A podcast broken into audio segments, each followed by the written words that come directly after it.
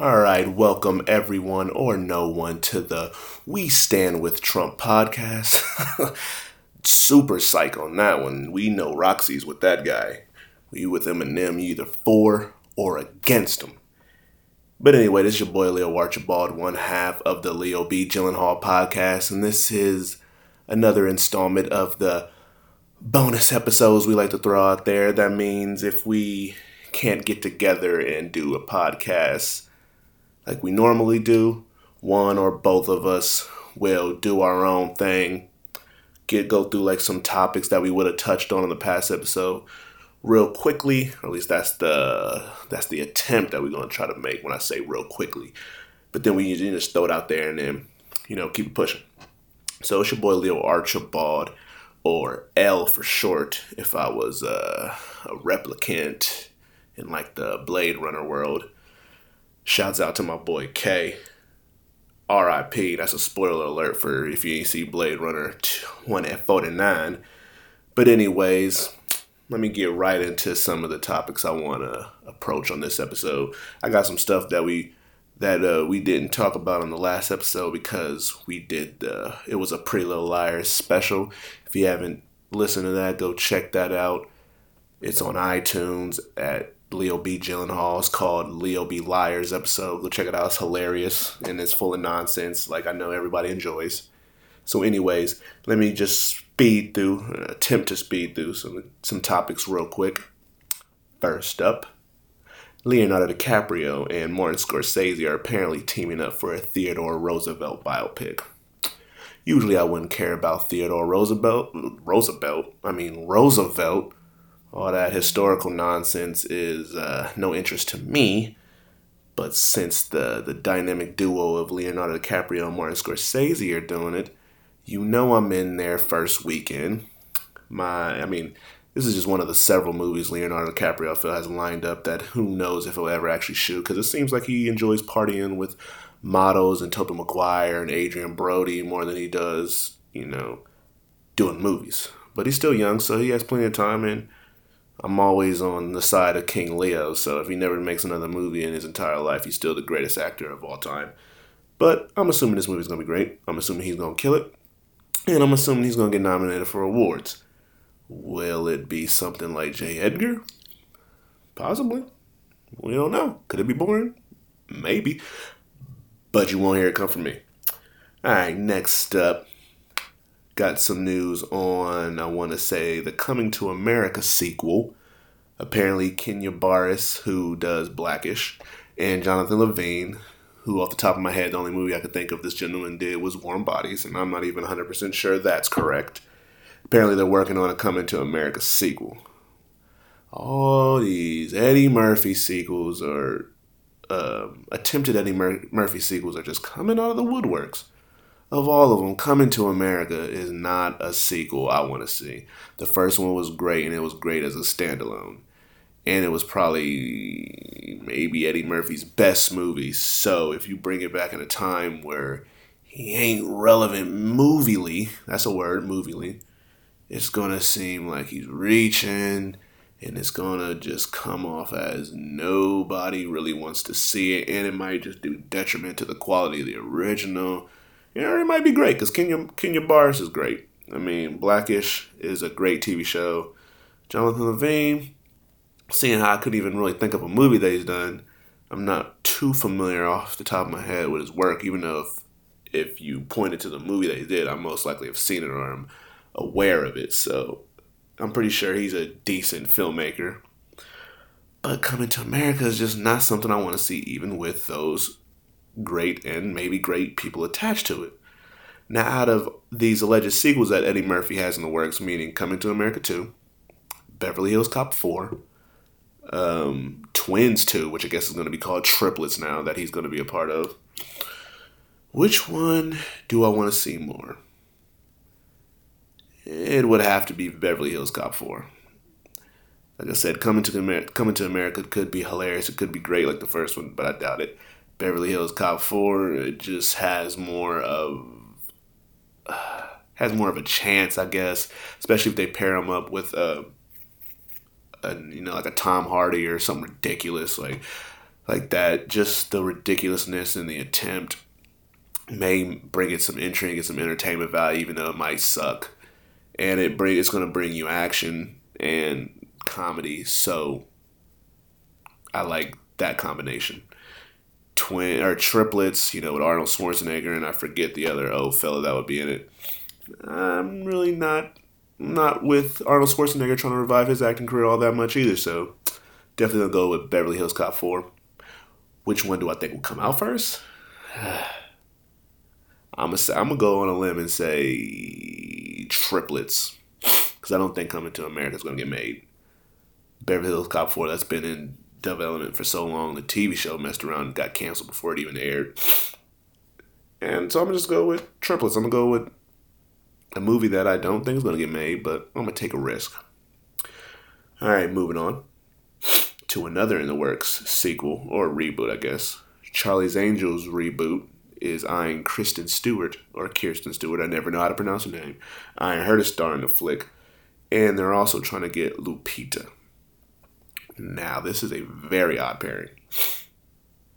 This is crazy. I don't know. They didn't say if they're going to be some angels. I'm gonna assume maybe they want Lupita to play like what's his name, Bosley. Bosley is that who Benny, Bernie Mac played? R.I.P. Or was it was it that other guy? Uh, Ghostbusters fella. Was it him? Anyways, I'm not even gonna look it up. But if those two are playing the Angels, what other person can I see them throwing in the pair? I assume it's gonna be another white person because Lupita's the um, she's the diversity casting. So Kristen Stewart, Lupita. Off the top of my head, who could pair with this odd casting? Because I usually just say the same chunk of actors and actresses if you ask me this type of question. I don't want to take up too much time because I could literally sit here for a couple minutes and think. This is tough. I want to say Alexandra Daddario because that's the first actress in that realm was coming to my head. I would like I could see uh, Anna Anna Anna Anna Kendricks, whatever her name is, because I believe um I'm blanking on all these names. Elizabeth, Banks is working on this movie. Um, this I might have to bring back to the show because I'm on the on the actual episodes because I'm struggling trying to figure out a name. I should just pause it and try to come up with a name, but I don't because they're really throwing me off with the whole Lupita and Kristen Stewart pairing. Like that's soup's weird. I mean, you could bring in some Star Star Wars, um, re what's the Star Wars reunion, and bring my girl Daisy Ridley into the joint. But other than that, I don't I don't see that because you got Lupita, she's probably like B level. Kristen Stewart's like B to C. So it's got to be somebody in that realm. And maybe somebody possibly who bring the comedy. So like um Kate McKinnon or something I can see him doing. Kristen Wiig. I mean, I, I don't know. That pairing is completely threw me off. All right, moving on. Jared Leto, who once again was a villain in the movie, but was barely in the movie with Blade Runner 2049 is apparently going to play Hugh Hefner in a biopic. The question to myself is Will his performance in this movie be as disappointing as his performance as Joker in Suicide Squad? Maybe that's just another way for, or another. I'm just forcing that so I can just poke fun at DC again. Who knows?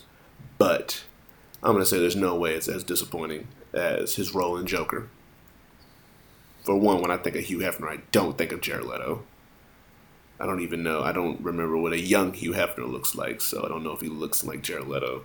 People may think Jared Leto is suave, but he's not Ryan Gosling suave, so not rocking. Um, originally, I know Robert Downey Jr. was supposed to play him in one of the one of the one of the times it was in a development phase, and I could rock with that. So I would definitely prefer to see that movie over Jared Leto. Jared Leto, ever since he played the Joker, I ain't been rocking with homie that much. Never listened to 30 Seconds to Mars, really. Don't plan on doing it now. When he gets roles in movies, they don't excite me as much. Especially after seeing Blade Runner. Him just barely being in the movie again. I'm like, I don't know what's going on with his career. I know he didn't write the movie, but geez, he chose the role. So I, I just don't know what's going on. So it won't be as disappointing because I'm not looking forward to it that much. But he, if he, if they do make the movie, better do my boy Hugh Hefner justice because I ain't gonna play that jargon. I mean, they do call me, they don't call me Nate Hefner for nothing. So, all right, last topic I have is dealing with Creed 2. It's looking like Sylvester Stallone is going to direct the joint, write the joint, produce the joint. I loved Creed. Seen it three times at the movies, own it on Blu ray. We all know how we feel about Michael B. Jordan over here. Sylvester Stallone killed it in Creed. But I feel like he's using Ryan Coogler and Michael B to get himself back in the glory or the, the good eyes of Hollywood. He did it with the awards, like the whole awards circuit. He barely mentioned them. He forgot to mention them on like the main stages. Now, since Ryan Coogler can't direct it, he's like, "Ooh, this is my opportunity to get this, uh, to take over this, you know, this revamped Rocky franchise that I basically built." And I don't like it. He don't know how to write like Ryan Coogler, I assume. So all the dialogue that was being said in Creed that made it relatable and made it realistic ain't gonna be in this one. Ryan Coogler, like when it comes to technique wise, he ain't the best director. I always admitted that, but he just has a great eye for story and how to tell it. And I just feel like Sylvester Stallone is king gonna know how to direct Michael B like that, and he'll have him looking crazy. And this franchise is gonna go back down in the dumps where Rocky Balboa left it. Don't waste Michael B's time. He got he could be doing other movies right now instead of training for Creed. Will I see this at the theaters three times? Definitely not. Because it was a lot easier for me to go see three movies when Creed originally came out. But will I see the movie? Most definitely. Might see it twice. It might be great. You never know definitely getting it on Blu-ray. I know that much. So, anywho, this has been another installment of the bonus episodes for the Leo B. Gyllenhaal podcast. It is your boy Leo Archibald, and we out. See you on the next ap- actual numbered episode.